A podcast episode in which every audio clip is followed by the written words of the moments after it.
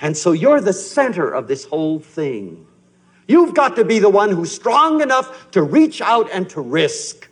That's Leonardo Buscaglia, and this is the Depression Detox Show.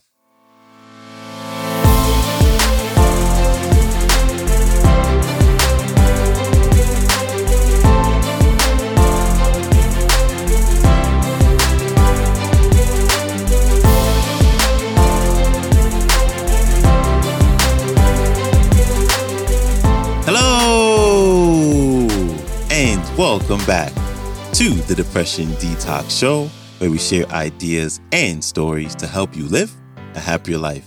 I'm your host, Malikee Josephs. Happy Wednesday. Appreciate you tuning in. So today we have Leo Buscaglia back on the show to talk about intimacy, but in his truly unique fashion. Here's Leo Buscaglia. Enjoy. Well, the first thing we need before we can be intimate and embrace someone else is to embrace ourselves. You know, if I had one single wish in all this world, if someone told me I could have one thing, my wish without a moment's hesitation would be that you could put your arms around yourself and say, You may be all fouled up, but you're all I've got. And you are more potential than you are actuality. Everyone in this room is unique. You are a combination of forces that have never existed before and have never and will never exist again. There will never be another you. That means the way you are right now, and then it means all that vastness of you that is yet to be discovered like a forever opening rose. You're only just beginning. The wonder and the unlimited wonder of every one of you. If that doesn't give you a sense of responsibility, realizing that you have something that without you, the world will never know. And that's the truth. There is no one in this world that is insignificant. How can we push them aside? How can we dare ignore them? How can we risk not developing them? I don't know if I've ever told this audience this story, but it's meant a lot to me all of my life. We were asked, several educators, to form a brain bank. What an insulting term. A brain bank. And we went to New York and we sat around and we were supposed to toss around the future of education in the United States. If it depended on the brains there, we're doomed. And all of us great brains were asked to prepare great scholarly papers.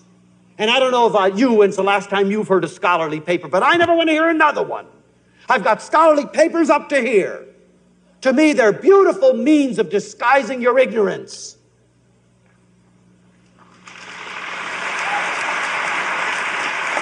If you can't say it simply, if you can't say it in a succinct paragraph, don't bother.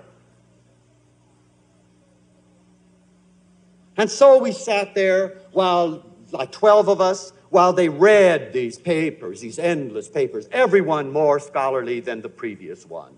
Anyway, I sat there until I couldn't take it any longer, and all of a sudden I got up and I just wandered off.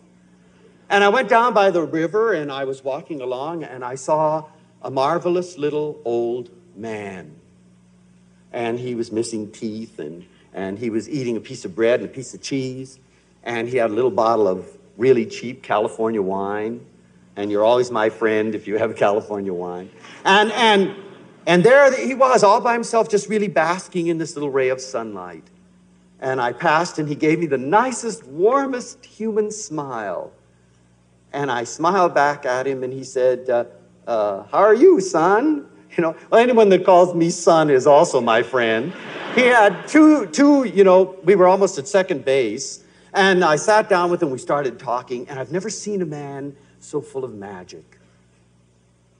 He was dirty. He was drinking out of a bottle. His shoes had holes in the bottom. He wasn't what we would have called a success. But I looked at his eyes and I saw something there I haven't seen for a long time. I can't even give a name to it. And I said, You look like you have a secret of life, and I'm really curious about people's secret of life. And he says, Oh, indeed, I do, son. And I said, Will you tell it to me? He said, Oh, it's very simple. He said, The secret of life is always keep your mind full and your bowels empty. now that's brilliance. That's scholarly. It occurred to me that in the United States today, the converse is mostly true.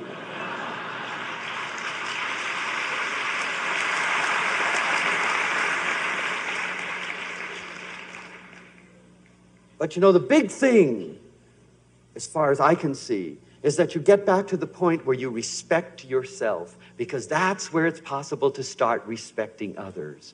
If you appreciate your joy, you're going to help others to be joyful. If you understand your tenderness and your need for tenderness, you're going to allow others that need. If you understand your need to know, you're going to allow others their need to know. And if you respect your freedom, you're going to allow others theirs. But it's got to come from you first. And so you're the center of this whole thing. You've got to be the one who's strong enough to reach out and to risk. That's where it's going to happen. You know, it always amuses me when we talk about them. We're always blaming everything on them. Who the hell is this them? I have news for you. You're them. Why don't they say good morning? Nobody on this campus says good morning to me. Well, to whom do you say good morning? Nobody does nice things for me. Well, to whom do you do nice things? You're the them. If everybody in this audience decided that tomorrow they were going to do something special for somebody and not let even the person know what they did, a flower in front of their door, a little note saying, You're beautiful. I love you. Make a long distance call in the middle of the night.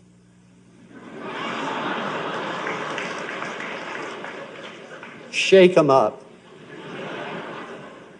Dad, I've got news for you. And I'm sober.